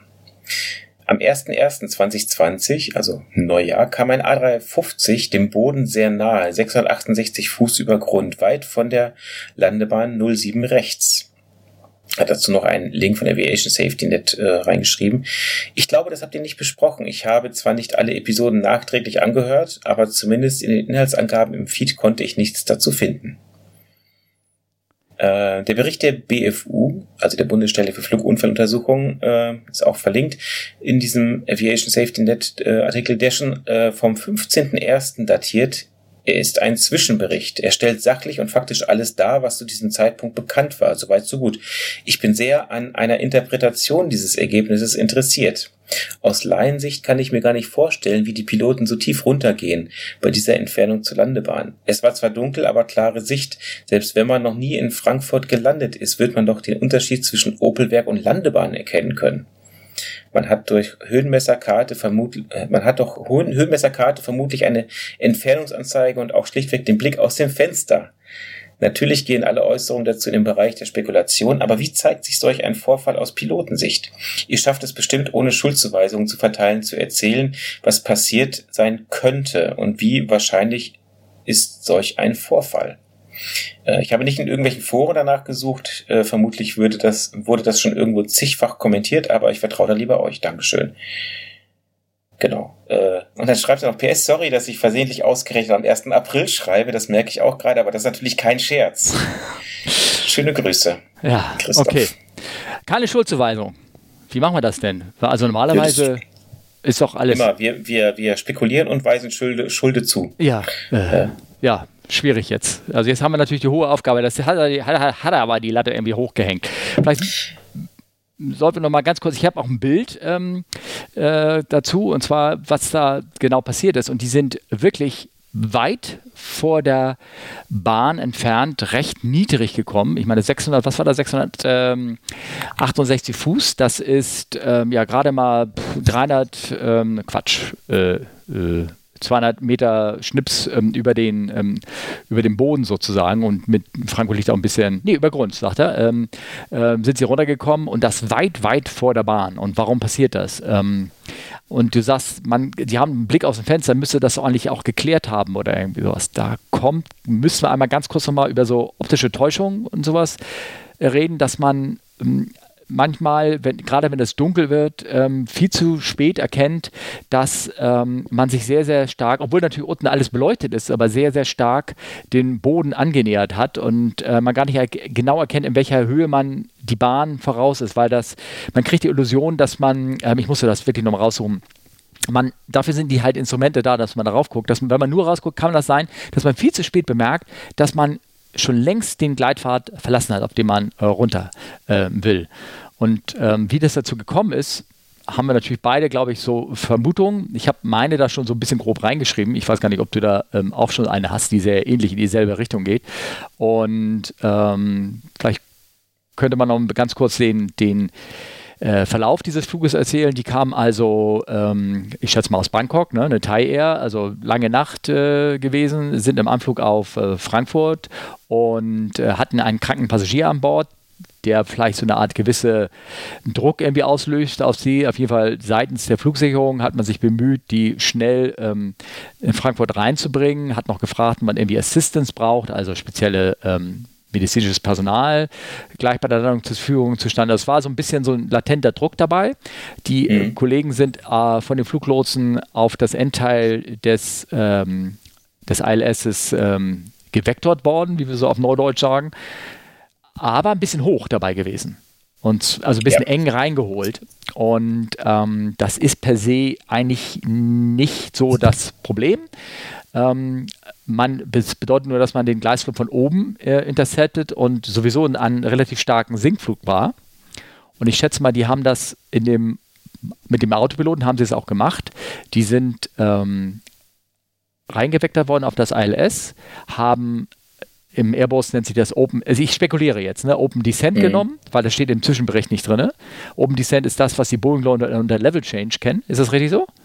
Ja. Ja, also du fliegst mhm. mit Idle, Idle Power, Leerlauf und der Autopilot versucht, die Geschwindigkeit zu halten, die man ihm eingedreht hat. Jetzt fingen sie an, Landeklappen rauszubauen, Gier aufzufahren und also schon mehr Widerstand aufzubauen. Dadurch wird der Flieger mehr Widerstand und um seine Geschwindigkeit zu halten, nimmt die Nase noch ein bisschen weiter runter und die Sinkrate hat sich dadurch kontinuierlich so ein bisschen erhöht. Und dann hieß es so, sie haben die Freigabe für das ILS und dann haben sie auf ähm, Localizer gedrückt. Also wenn der Autopilot in Kurve ist und wenn er auf den ILS auf den Localizer, auf den lateralen Mode draufkommt, denn ähm, capturet er, wie wird er in Deutschland, fängt er den, den Localizer ein und würde den, fliegt den immer weiter zur Landebahn weiter runter. Aber was sie nicht gemacht haben, sie haben nicht gleichzeitig den Approach-Mode ähm, aktiviert. Schätze ich jetzt mal so, so von den Daten her. Und mhm. ähm, der würde nämlich ähm, ähm, verhindern, dass das, was hier passiert ist, nämlich ähm, die sind unter dem Gleitpfad einfach weiter gesunken nach unten, weil sie hatten ja diesen Open Descent Mode an. Der Flieger ging weiter runter. Der Flieg, Flug kam von oben in den Gleitslop rein, ging durch den Gleitslop, durch den Gleitpfad durch. Der Autopilot, weil er nicht eingestellt war, diesen zu capturen, zu intercepten, ist er einfach weitergesunken und ähm, irgendwann lösten so die Alarme auf, du bist unter dem Gleitslope, dann hat das System irgendwann erkannt, ey, mit der Sinkrate näherst du dich wirklich stark dem Boden und hat zweimal Sync-Rate, Sync-Rate ausgerufen und dann sind sie durchgestartet und haben den zweiten Anflug gemacht. Es hört sich sehr dramatisch an und das wäre es, glaube ich, auch geworden, wenn die Warnungen da nicht ähm, reagiert hätten. Es ist aber interessanterweise, wenn man so guckt, so Unterfallberichte, die passiert sind, ist es etwas, das habe ich schon öfter gelesen, dass das ähm, passiert ist, dass Leute den Gleitpfad ähm, nicht gefolgt sind und viel zu tief gekommen sind und dann im echten Moment durchgestartet sind. Ich erinnere mich Fälle in London, ich erinnere mich von einem Fall im 380er in Moskau, der passiert ist, wo die auch auf 200 Fuß runterkamen ähm, mit dem 380er äh, vor vier, fünf Jahren oder sowas. Es ist eine, eine, eine, eine Sache, die, ähm, ob das eine Fehlbedienung ist oder äh, manchmal ist es auch so, dass dieser Gleitstop nur intercepted wird, wenn der Localizer auch wirklich intercepted ist. Der fliegt nicht das ist die Logik, die sagt, ey, solange du nicht auf dem Localizer, also auf dem lateralen Mode bist, gehst du nicht auf dem Gleitslope und wenn er diesen Localizer-Mode nicht intercepted hat, dann akzeptiert er auch nicht den Gleitslope und wenn du dann nicht aufpasst, dann sinkst du da runter und wenn du dann äh, dich nicht darauf konzentrierst, dann bist du auf einmal viel zu früh, viel zu niedrig, so was hier mhm. in dem Fall war. So habe ich, jetzt habe ich ganz hart geredet und schwadroniert. Was erzählst du denn dazu? Ja, also es ist natürlich immer total leicht, ähm, am grünen Tisch zu sagen, das war jetzt falsch und so weiter, aber also ich sag nur, wie es passiert sein könnte. Ja. Ne? Vielleicht ja. ist er noch, also und wie gesagt, Druck war da, die Müdigkeit war da, äh, ja, aber der Autoblock war da. Steffen, also Phuket, Frankfurt zu viert, äh, es gibt Airlines, die fliegen dasselbe zu zweit. Ja. Okay. Also da muss man auch mal ganz klar sagen, dass. Ja, ähm, du meinst, Müdigkeit kommt bei vier Leuten nicht vor. Die kommt vor, aber du hast nochmal zwei Backups hinter dir sitzen. Ja. Aber jetzt fängst du mit der Schuldzuweisung an. Das wollte ich ja vermeiden. Ich wollte doch nur die, die milderen Faktoren. Du hast doch gesagt, ihr sollt Schuld zuweisen. Nein, ja, ich, hab, ich, ich, ich weiß okay. niemanden Aber ich dachte, ich sollte den Bad Guy machen. Ist, nee, nee, dann mache ich das gerne. Nee, aber okay. äh, ja. also wenn man sich anguckt, ähm, also zumindest jetzt überschlägig, in zwei Meilen bauen sie ja, um die 2000 Fuß ab das ist schon eine Sync Rate, nee, sogar mehr, das ist schon, schon ordentlich, wie die, ja. wie die da runter sinken. Ja. Und, ähm, ja, ja. Also das ist schon. Es ist definitiv ein BFU-Bericht wert. Und wie gesagt, das ist die Zusammenfassung einfach nur, was da passiert ist, wann sie den Autopiloten ausgeschaltet haben. Die sind ja dann auch manuell weitergeflogen. Ähm, als sie an den Gleisstop rankommen sollten, hat er den Autopiloten ausgeschaltet. Möglicherweise war sogar der Approach-Mode aktiviert. Ähm, und sie sind aber trotzdem weiter gesunken in dem Open Mode und weiter, äh, oder beziehungsweise haben den, den Flight Director, den Gleitstrom überhaupt nicht beachtet und sind einfach weiter, ja, im Idle Power, des, die Speed lag schön an, sind immer weiter runtergesunken, bis es denn die Systeme angeschlagen haben. Also von, ja. den, von den Werten her, die sind mit dreieinhalbtausend Fuß pro Minute ja. gesunken. Das ja. ist schon, das ist schon eine Ansage. Und also da, da wundert mich allerdings, dass dieses, dieser Modus Sync Rate ähm, so relativ anscheinend spät angeschlagen hat, weil ich glaube, bei der Rate müsste der ja schon in 2000 Fuß oder irgendwas anschlagen, diese Warnung. Nein, nicht mhm. fast, 1500 Fuß bestimmt. Irgendwas. Da müssen wir jetzt genau die Specks gucken. ne? Ja, naja. aber gut, ich meine, man muss ja sagen, das System hat ja zum Glück ähm, die Warnung generiert. Das heißt, da war halt nochmal so eine berühmte Käsescheibe, die da ja. äh, Schlimmeres verhindert hat. Ne? Das, ähm, und ich glaube, ja. ähm, das wäre sogar dieses ganz, ganz alte System, äh, dieses erste Ground Proximity Warning System ähm, ohne Enhanced, also das, was wirklich nur Hardcore auf den Radar Höhenmesser eine Warnung schmeißt. Ähm, das hätte hier, oder das hat äh, vielleicht reagiert und auch äh, dann die, die Sache sozusagen ähm, ähm, gerettet in dem Sinne. Ähm, ähm, man müsste da so ein bisschen in die Technik und die Geschichte von so Warning-Systemen einsteigen, aber das, was da, äh, die Systeme, die sind seit den 70ern, glaube ich, gut eingebaut und vorgeschrieben, dass man einfach, wenn die Sinkrate sich ähm, nicht verändert unter einer bestimmten Radar-Altimeterhöhe, dann fängt er an zu schreien und das ähm, ist jetzt, denke ich, das, was hier angeschlagen hat und reagiert hat. Ja, vor allen Dingen, ja. also wenn man dann sieht, die sind von 3000, also dreieinhalbtausend Fuß pro Minute auf viereinhalbtausend Fuß pro Minute Steigrate ja. innerhalb von, warte mal, was ist das? 29, 31, zwei, drei Sekunden. Also ich glaube, hinten, die haben sich alle ganz schön erschrocken. Ich, ich, äh, saßen da viele hinten drinne? Ich meine, keine das, Ahnung, das war ja noch vor Corona, oder? 20, nee, oder? Ja, stimmt. 2020 war vor Corona. Also, ja, das war vor Corona ging da so gerade los, ne? Also, ja, von daher, das ist schon. Ja. Äh, ja, das ist äh, fast Recovery, ne? Das ist so, äh, das ist der Go-Round einfach nach hinten gezogen, den Hebel, und da hat der Airbus gezeigt, was er kann. So, und immer, vielleicht war auch leer, keine Ahnung. Mords überpowered, so ein 350, riesige ja. Triebwerke. Ne? Ja, ja, genau. Das ja. ist schon, ja, ist schon beeindruckend. Aber, ähm, ja, das, ja, Christoph, äh, ich weiß nicht, ob wir da dir weitergeholfen haben oder ob das jetzt zu fachsimpelei war, aber ich bin auf den, auf, den, auf den Bericht dann am Ende auch gespannt. Ja, das auf jeden Fall. Legen wir uns auf Wiedervorlage, Be Behördendeutsch, ne? Ah, genau. cool. Äh, dann haben wir noch ein, äh, hast du Zeit für den, wie, du sagst mal, was wir noch machen sollen. Die nächsten auch noch? Wir haben nämlich zwei Feedbacks noch. Äh, ich habe hier in diesem PDF von dir nur noch eins. Oh. Oh. Da ist eine zweite Seite. Ja. Hä? Okay, ich fange mal an. Und zwar äh, die Frage von Tim dann. Ähm, CRM, SOP, Changes und Simulator. Ja. Also hat Tim die Frage gestellt. Und zwar Servo Steffen und Olli. Da ich vor kurzem meinen MTC JOC-Kurs angefangen habe, jetzt weiß ich ehrlich gesagt nicht, was ein JOC-Kurs ist, ähm, und auf einem 757-Simulator einer Airline äh, sind mir ein paar Fragen äh, aufgekommen. CRM SOP Changes. CRM ist Crew Resource Management und Standard Operating Procedure Changes. Wenn bei einer Airline Änderungen im SOP vorgenommen werden und sich dadurch einige Abläufe im Cockpit ändern. Wie lange dauert es dann normalerweise, bis sich die Änderungen so durchgesetzt haben, dass keiner aus Versehen auf die alten Abläufe zurückfällt? Wie sieht es bei größeren Änderungen aus und wie ist es, äh, wenn ein recht konservativer Commander auf dem linken Sitz sitzt? Gibt es ähm, Fälle, wo sich der Gute weigert, äh, sich auf die neuen Änderungen zu halten? Trainingssimulatoren und Airlines. Wie krass sind die Änderungen von den Simulatoren bei Airlines über die Jahre gewesen? Vielleicht eher an die Frage an Steffen. Wieso? Verstehe ich jetzt nicht. Da er mehr Flugzeugtypen geflogen hat und etwas länger in der Business, im Business ist. Zum Beispiel gab es schon immer Motion-Plattformen, die so akkurat alles wiedergeben. War überrascht, wie unfassbar realitätsnah sich das Ganze anfühlt. Ich freue mich außerdem auf den nächsten Podcast und Grüße aus Island. Uh, äh, stimmt, Tim war Dazu das. Sage und Tack für dir. Grüße an Raphael. Ne? Ne? Ja. Weißt du.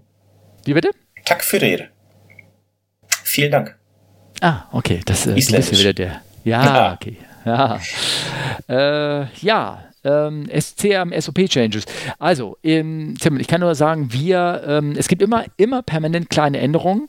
Äh, die sind aber jetzt in der Regel ja nicht so, dass die äh, großartig kritisch sind, wenn ja jetzt irgendwas in dem Verfahren so ein bisschen geändert wird, oder? Aber weißt du, weißt du, wann die genau kommen, Steffen? Ähm, die, äh, immer am April, 1. April, ne? Oder nee, sowas? Genau, also. immer einen Tag vor meiner Simulatorprüfung. das ist okay. immer so. Dann bist du am Vorbereiten, denkst du einen Tag vorher, verdammt. Ja, aber das kommt davon, wenn du nur mal kurz vor deinem Simulator überhaupt in die Büchern guckst, oder? Ich gucke natürlich viel länger schon in die Bücher und ja. am Tag davor, nein. Also, ja. ähm, nee, aber ähm, das, äh, da guckt man, also da fällt es einem dann auf jeden Fall nochmal auf. Ja, genau. Ja, wie lange dauert sowas? Ähm, klar, es ist die Frage, wie groß die Änderung ist. Mm, ich weiß, ähm, bei deiner Firma, Steffen, hat man bei Airbus irgendwann mal angefangen, ganz viel zu quatschen im Flug, ne? Ähm, das ja, fand ich eine sehr man, große Änderung, ähm, also genau. dass man die, die FMA-Changes alle ausgerufen hat und ich glaube, dass, äh, das nervt manche Leute bis heute noch. Ähm, Das stimmt, da müsste man so ein bisschen in die Historie angreifen. Und zwar hat ja meine Firma äh, traditionell ähm, die eigenen Verfahren geschrieben gehabt, was nicht verboten ist, sowas. Ähm, ist immer noch äh, erlaubt. Es gibt eigentlich ähm, gibt es ja für jede Company auch immer ein operationelles, ein OM-Manual, ne, ein OMB, und wo immer leichte Änderungen sind zu dem, was, ähm, sagen wir mal, die Airline selber für ihre Flieger irgendwie rausgibt, weil es halt so eine Flieger, so eine Firma hat mehrere Flugzeugtypen betreibt und man trotzdem ein bisschen Kommunität haben müsste. Das sind ja meistens so Wordings und irgendwie sowas, die sich so ein bisschen ändern sind. Und ähm, also die Firma hat traditionell ihre eigenen ähm, Checklisten auch gehabt, Emergency Checklisten etc., um auch da so eine Kommunalität herzustellen. Und irgendwann haben sie gesagt, das wird uns alles zu teuer und wir müssen das irgendwie auch Haftungsgründe und all sowas. Und dann hat man, ähm, hat man, äh, sind man auf den normalen Airbus oder Boeing Procedure zurückgegangen. Ähm, und äh, äh, bei, äh, das war aber mit einem zeitlichen Vorauf. Da hat dann jeder vor ein halbes Jahr oder irgendwas Zeit gehabt und aber im Stichdatum waren sie dann sozusagen gültig. Und was die Callouts angeht, ne, das gibt es ja bei Boeing auch, es gibt die, ähm, die Mandatory Callouts und die Recommended Callouts. Und viele von den, als ich noch auf dem Boeing war, waren viele von den Recommended Callouts, ähm, hat denn, ähm, gab es bei uns auch nicht. Also sowas wie, ähm, was war da so, was wie, nicht, war das Speedbreak? Doch, Speedbreak gab es, aber so andere Dinger, die ähm, bei Boeing auch, da quatscht man sich genauso tot, wenn man die normalen Dinger macht. Und, ähm, und die Recommended äh, werden gerne mal weggelassen noch bei, weil man, wenn man sagt, hier, das, das brauchen wir nicht. Ne? Das ist mehr so viel Language Barrier und all sowas. Ähm, aber äh, ich weiß zum Beispiel bei dem, ähm, als Ben interessanter 3.7, wir ähm, ähm, sind dann auf die äh, Boeing Procedures ähm, umgestiegen, ähm, hatten äh, Lufthansa Procedures mit ähm, so Bullets und sowas dran, dann sind wir auf die Boeing über äh, Procedures umgestiegen, Brandon mit If-Sätzen, alles zusammen und das hat auch ein halbes Jahr Vorlauf mit eigenem Pamphlet und Refresher und all so ein Quatsch, um das einzuführen. Nur dann, um festzustellen, ein Vierteljahr später ist dann Boeing selber wieder wieder auf diese Bullet zurückgegangen. Also wir hatten drei Changes irgendwie innerhalb von anderthalb Jahren. Das war ziemlich nervig irgendwie. Ja, das glaube ich. Ja, genau. Ja, also es, nichts ist so stetig wie der Wandel, Tim. Genau, genau. es wird immer wieder verbessert, so verbessert.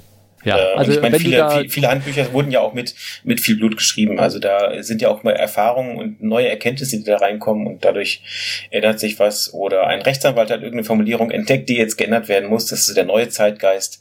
Ja. Oder ähm, Cross-Fleet Standardization gibt's auch ganz gerne bei Boeing zum Beispiel, weiß ich das. Da hat man jetzt äh, ein paar Verfahren geändert. Äh, wenn man sich die anguckt, total sinnlos, aber Boeing sagt, das liegt daran, an der Qualifikation auch andere Boeings fliegen zu können. Deswegen machen sie das jetzt mal.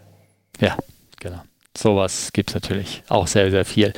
Dann hast du geschrieben, Trainingssimulatoren bei Airlines. Wie krass sind die Änderungen von den Simulatoren bei Airlines über die Jahre gewesen? Also, ähm, ähm, ich, so, so alt bin ich nun auch nicht. Also mein, äh, ich glaube, Olli, der geht hier schon. Also mein, mein erster 737-Simulator, den ich geflogen bin, ähm, das war nur für die 200er und der hatte zwei Analog-Bildschirme, die waren vorne auf den Cockpitscheiben draufgeklebt sozusagen ähm, und einen dritten, den muss man wahlweise, wahlweise links und rechts rüber schalten, ähm, ob man, ähm, man linkes und rechtes Visual irgendwie flog sozusagen. Ansonsten hatte man vor sich so einen großen Analogfernseher mit Röhre dran, der, ne, so funktionierte der. Und, ähm, aber der hatte auch schon Motion, also von der Seite her. Ähm, ich weiß, dass die Kollegen berichtet hatten, die noch früher angefangen hat, irgendwie, die hatten, da war das mehr oder weniger zweinebigen mit mit Bewegung schon, aber die hatten kein Visual. Die hatten dann ähm, ähm, hauptsächlich nach Instrumenten und wenn sie wirklich einen Flughafen simuliert anfliegen wollten mit Visual, mit Visual, dann flog so eine kleine mechanisch gesteuerte Kamera über so ein kleines Modell und, äh, und hat dann die Landung sozusagen nachgestellt. Also es gab es wirklich und wenn du gecrashed bist, gab es dann immer leider äh, Schäden in der Landschaft, weil die Kamera der meistens oder gerne mal dann doch die, die das kleine Modell mitgenommen hat, was da irgendwie ist und dann gab es ja, mussten die SIM-Techniker da irgendwie wieder rumbasteln und irgendwie Miniaturwunderland da wieder korrigieren. Aber das schön. ist wirklich 70er, ne? Das ist 70er, also das äh, kenne ich nicht. Ja, und ich sag mal, klar, bei den Simulatoren, die Grafik wird immer besser, wobei mittlerweile legt man nicht so viel Wert mehr darauf. Also ich sag mal, der, der, der, der Flugsimulator von Microsoft hat eine mit Abstand bessere Grafik. Ja, definitiv, weil wir brauchen es nicht. Ne? Für uns sind die, die Aufbau der Lichter und die ganzen Cues, die wir im echten Leben benutzen, wichtiger als das, was jetzt, ob jetzt das Fensterdach die richtige Farbe hat, da irgendwas von dem Auto, was er längs fährt oder was. Ja, und ich meine, also je nachdem, also auf der linken Seite, da lässt die Sehkraft eh schon mit dem Alter nach, weißt du. Äh, egal, auf jeden Fall, Tim, ganz viel Erfolg bei deiner Simulator-Ausbildung. Steffen, guck nicht so böse. Genau, und sei immer nett zu deinem Kapitän. Du weißt nie genau, wann du mit ihm einen Podcast machen musst. ja, genau. ja, ja, Kinders, ja. Ähm, dann hast du noch Kraft für den nächsten? Äh, ja, komm, den noch, aber dann ja. muss ich wirklich die Biege machen. Also und zwar, das war es mich von Peter und der hat ähm, nur äh, ich, ganz kurz der. Pass auf, ich, ich lese den mal Hallo. vor. Er, er ja, du kannst schnell lesen. Er, er, gratuliert der Steffen zum 60. Okay, er gratuliert. Klammer auf. Ja, okay, nicht an Steffen, sondern an CFU zum 60. zur 60. Folge. Dankeschön, Peter. Ich Die habe, jetzt ist übrigens. Ja, ne? genau, jetzt gerade. Ja. Ich habe mir jetzt und Vielen innerhalb Dank. der letzten vier Wochen alle Folgen von 0 bis 59 reingepfiffen. Respekt immer schön bei der Abendrunde mit dem Hund.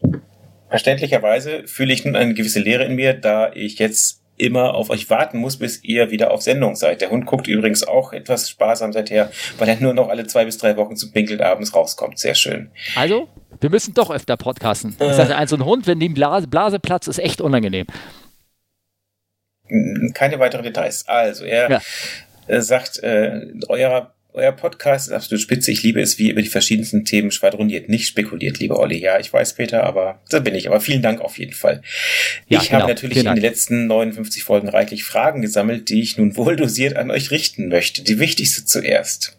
Steffen, du hast gesagt, du würdest dir beim Catering immer einen Chefsalat bestellen. Ist das so, dass du aufgrund deines Ranges gar nichts anderes bestellen kannst?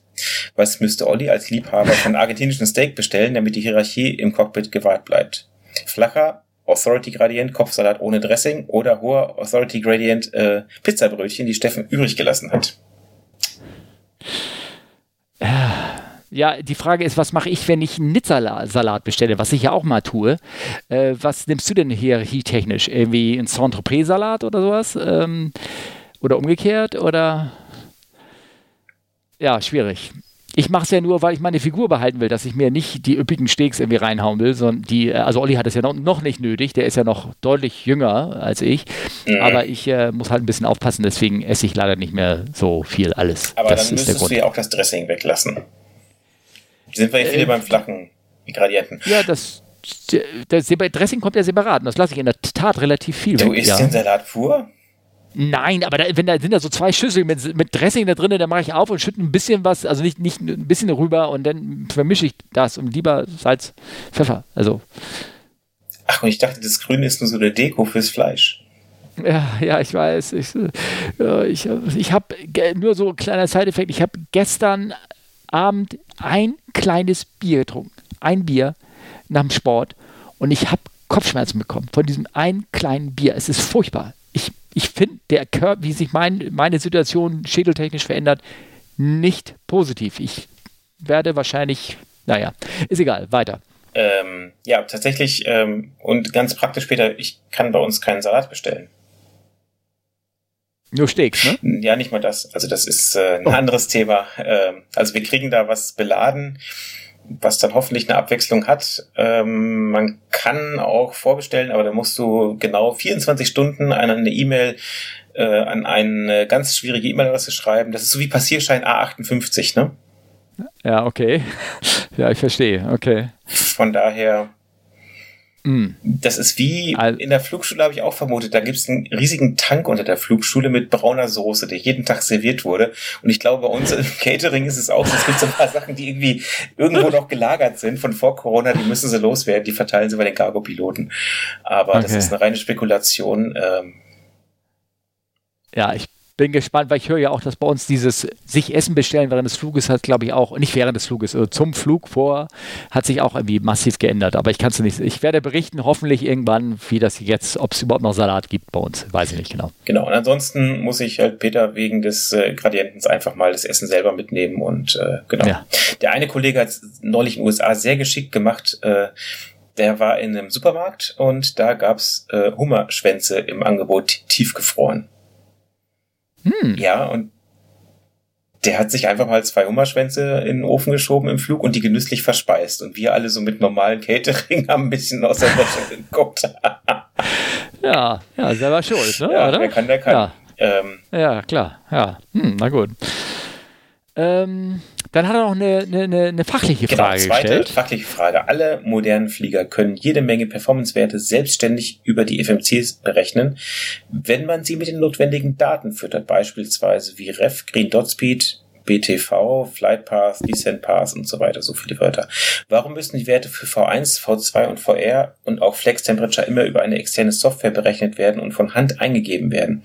Das könnte der Flieger doch bestimmt auch selber. Jetzt frage dich erstmal, was ist denn BTV? Break to Vacate. Das hat, Habt ihr sowas auf euren Schiff? Nein, das hatte mal so ein Flieger, der außer Dienst gestellt wurde, weil er sich nicht mehr gelohnt hat. Ja, haben auch der 350er übrigens. Oh, okay. Also, äh, ja, ja ähm, also es gibt so natürlich ziemlich nette viele Features und Break to Vacate ist im Grunde genommen, dass man sagt, ich möchte da hinten an der Abfahrt abrollen und dann bremst der Flieger genau passend. Ich könnte die Frage umstellen. Er hat gefragt, ähm, wie Ref Green Dot Speed kann er selbstständig errechnen, macht er auch der Flieger teilweise ähm, auch durch unsere Eingaben, indem wir ihm das Gewicht eingeben, weil ohne diese Werte würde er die mehr oder weniger nur anhand der fliegerischen Parameter erraten, also wie jetzt äh, wie äh, Green Dot Speed ist und sowas. Ähm, mhm. Anhand des Einstellwinkels und sowas mit dem Sensor kann er da so, so, so, so einen Puffer vorgeben, aber so richtig genau, glaube ich, kann er das auch nicht, aber du guckst mir gerade nee, kannst, grob du an. Du kannst bei manchen Flugzeugen ein Add-on bestellen, dass der sein Gewicht am Boden messen kann.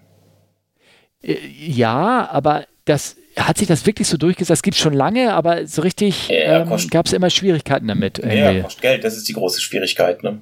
Äh, ja, aber auch mit Wind und überhaupt, na, ist egal. Lange, lange Geschichte, ich habe mich ja mit Ingenieur unterhalten, dass das auch immer irgendwie ähm, un, unsicher ist. Aber äh, wenn du sagst hier V1, V2 und VR-Werte auf Flex Temperature, die meine externe Software eingegeben werden, da in diese externe Software, äh, äh, Software geben wir ja gleichzeitig an Luftdruck, Wetter, Runway-Beschaffenheit, ist sie nass, ist sie glatt, ähm, äh, wie sieht das gerade aus mit dem Wind? Und wenn, das Flieger, wenn der Flieger so an der Startbahn steht, kann er denn selber die Wetter, diese Werte irgendwie bekommen? Frage ich mal so ganz doof. Kann er halt irgendwie nicht. Ne? Ja, theoretisch, technisch könnte man das natürlich schon, wenn man wollte, implementieren. Das ginge schon, ja. aber es geht ja auch darum, wenn du diese, also V1, V2 und VR sind ja die Daten für den Takeoff, für den Start.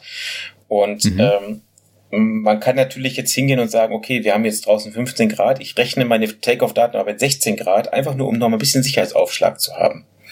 Und das kann natürlich ein Computer nicht leisten. Der ähm, würde halt exakt immer berechnen und das will man vielleicht nicht immer. Genau, und vor allen Dingen, du sagst, man könnte natürlich, er könnte sich selber die Artis, die digital reinkommt, einlesen und das selber mit einfüttern, aber das wäre ja quasi so eine Programmierung schon von außen. Und äh, wenn da ein Fehler drin ist, willst du das nicht haben. Das, da sollen Men Menschen einfach rüber gucken und auch selber entscheiden, wenn da drin steht, ähm, ähm, hier die Bahn ist äh, trocken, aber es hat Justamente an der Startbahn geregnet, dann ist es noch gar nicht dem Flieger oder der Artis oder dem System überhaupt nicht bekannt, dann gibst du das manuell nochmal ein und berechnest das, weil der Mensch kann dann, äh, der kann dann einfach die aktuelle Situation wirklich genau bewerten oder besser oder aktuell anpassen und in der Regel machen wir das ja zur Sicherheit hin ja. und geben das ein damit, wenn da falsche Werte eingegeben werden, die nicht zu dem Gewicht passen und sowas, dafür sind auch Safeguards bei modernen Fliegern auch eingebaut. Ja. Genau. Ich hoffe, da haben wir so ein bisschen mit die Frage beantwortet. Ähm, wir könnten ja ganz viel ins Detail gehen, aber ich glaube, dadurch, dass du die Begriffe gewendet, äh, verwendet hast, wie Ref, Green Dot Speed und sowas, vielleicht, vielleicht ein Flight Simmer oder selber Flieger oder irgendwas, ähm, ja, weißt du ein bisschen von der Materie Bescheid und kannst du wahrscheinlich den Rest auch äh, zusammen ja. irgendwie. Genau, die externe Software, also ähm, je nach Flugzeug gibt es diese Performance-Berechnung auch eingebaut sozusagen. Ähm, dass du da halt quasi die Daten nur zur Verfügung stellst und äh, dann berechnet er das auch im, im Flieger selber sozusagen, ohne extern, also richtig externe Software. Genau.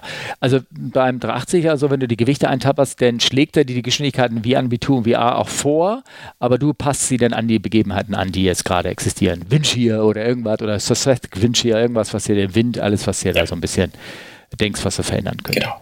Cool. Sehr schön. So, so Olli schielt schon. Ich äh, ich weiß, wir haben immer noch eine kleine Geschichte am Ende, die will ich gar nicht jetzt großartig ausführen. Ich will nur mal da auch nur auf einen kleinen Link hinweisen. Ähm, wenn ihr mal wissen sollt, wie eine, äh, eine Fledermaus in einem Flieger fliegt, dann klickt doch jetzt gleich mal hier auf den Link, weil da sieht man nämlich, ähm, dass ein Air India Flug äh, da es irgendwie geschafft hat, als blinder Passagier eine Fledermaus mit an Bord zu kriegen. Und, ähm, und die flog da rum und anscheinend hatte man so viel Angst davor, dass sie noch mehr Viren verteilt, das Ding, das Arme, dass man dann wieder diverted ist und dann irgendwo gelandet ist. Und was ich gehört habe, ist am Ende diese Fledermaus dann doch gestorben. Oder wie immer man sie da rauskriegt. Ich meine, man fängt sie ja nicht behutsam ein, sondern man sammelt sie irgendwie mehr oder weniger ähm, äh, ein. Also, tja, gut. Ähm, arme Fledermaus, sage ich mal so. Ähm, witzige Geschichte zum Ende. Ich glaube, Olli muss ich, sich vorbereiten auf seine ich Schicht. Ich muss ins Bett, ja. Das äh, tut mir sehr genau. leid. Ich bin Viel auch Spaß. wirklich müde, muss ich gestehen. Ja. Deswegen. Ähm, ja, ja, mach das. Mach das mal. Mach das mal. Gutes Nächte, ja. ne? Und äh, ihr Lieben, vielen Dank für eure Geduld und Durchhalten hier, die Stunde, die wir jetzt schon reden. Wenn ihr weiter Fragen habt, ihr könnt sie stellen an, ich mach, sag's mal selber, Olli, at fragcfwu also das ist Charlie Foxtrot Whisky Uniform, äh, ja, CFWU, wie man das ja. spricht, ne? Oder E-Mail, fragen at oder Insta an, und wie nennt man dieses Symbol da zwischen den beiden Dingern? Ad-Zeichen. Ad und dann Us und dann? Unterstrich. Unterstrich. Ich habe doch letztes Mal Underslash gesagt. Aber eigentlich heißt das, in, unter den Hackern heißt es irgendwie Understroke. Habe ich das jetzt richtig gelesen oder so? Underscore? Underscore oder Underscore? Ja. Ja, ja normal. Ja. Nee, ich kenne es unter dem Begriff Underslash, aber ist egal. Nee, du bist auch so ein Underslash. Ja, ich bin auch merkwürdig. Okay, alles klar. Na gut, Kinder. Macht's gut. Bis viel bald. Spaß. Tschüss. Ja, ciao, ciao.